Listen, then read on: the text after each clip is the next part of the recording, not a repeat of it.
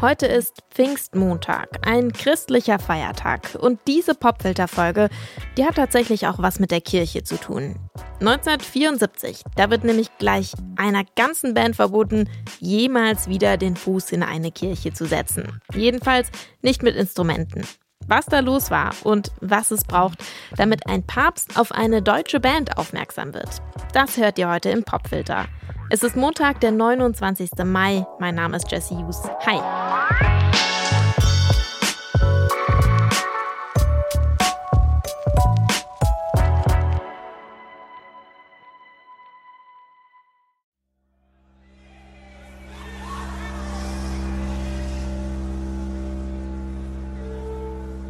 Was ihr hier hört, das ist ein Live-Mitschnitt. Es ist 1974 und in der Kathedrale in Reims, da nimmt kein Geistlicher den vorderen Raum der Kathedrale ein. Es ist eine deutsche Band und die heißt Tangerine Dream.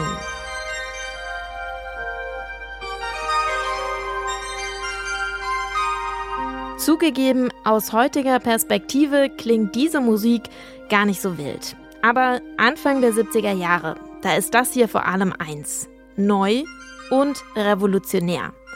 Dementsprechend ist das Publikum in der Kathedrale völlig von den Socken. Es wird geknutscht, gekifft und sogar an die Wände der heiligen Hallen gepinkelt. Ihr fragt euch jetzt sicher, was genau war denn so revolutionär an dieser Musik? Warum sind damals die Leute so ausgeflippt? Tangerine Dream, das sind damals Edgar Fröse, Christopher Franke und Peter Baumann.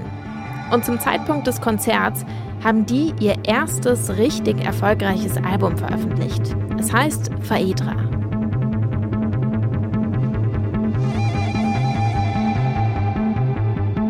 An der Musik aus diesem Album ist ein Detail für die Bandgeschichte besonders wichtig. Zum ersten Mal kommt ein Sequencer zum Einsatz.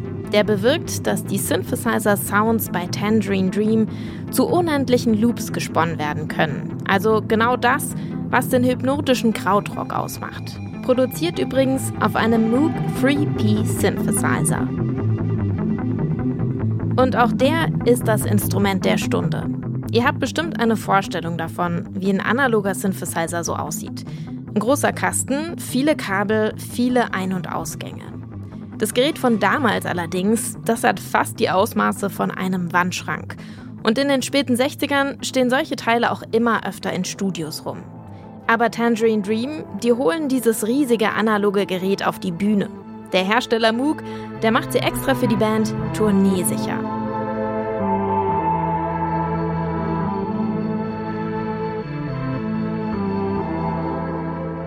Mysterious Semblance at the Strand of Nightmares. So heißt dieser Song von Tangerine Dream. Neben Kraftwerk eine der deutschen Bands, die den Synthesizer in der Musik damals populär machen. Aber sie sind natürlich bei weitem nicht die ersten, die sich der elektronischen Musik und Synthesizern widmen. Die Amerikanerin Wendy Carlos zum Beispiel, die hat Synthesizer nicht nur mitentwickelt, sie holt sie aus der experimentellen Ecke heraus in die Popmusik. Ihr Album Switched on Bach von 1968, das gilt als erstes Popalbum mit Synthesizern. Darauf passiert übrigens genau das, was der Titel sagt. Wendy Carlos und Benjamin Folkman, die spielen Stücke von Johann Sebastian Bach auf einem Moog-Synthesizer nach. Damals kontrovers.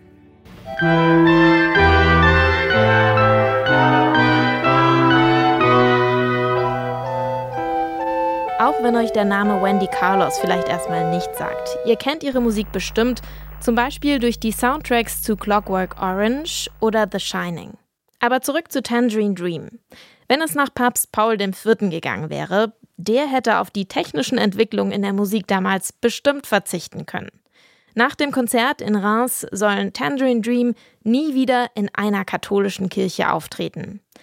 Was damals Avantgarde ist, kommt dann spätestens Anfang der 80er aber wirklich in der Mitte der Gesellschaft an. Der größte Beweis dafür, die Musik von Tangerine Dream, die läuft im Tatort.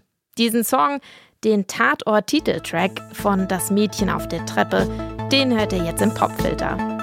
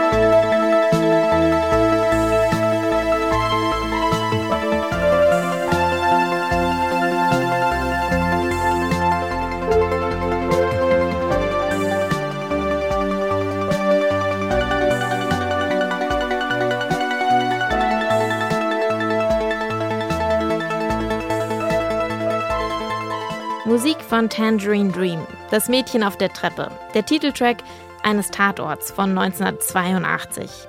Musik mit Synthesizern, die ist da endgültig in der Popmusik angekommen. Und deutsche Bands wie Tangerine Dream oder auch die Düsseldorfer Kollegen Kraftwerk, die haben ziemlich viel dazu beigetragen. Das Verbot, in katholischen Kirchen zu spielen übrigens, das hat Mitte der 70er eine witzige Fortsetzung.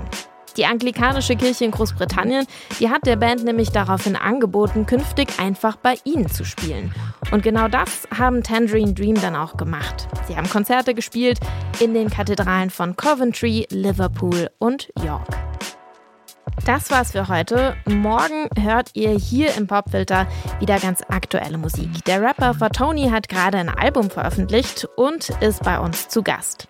Schön, dass ihr heute schon dabei wart. Mein Name ist Jess Hughes. Macht's gut. Ciao.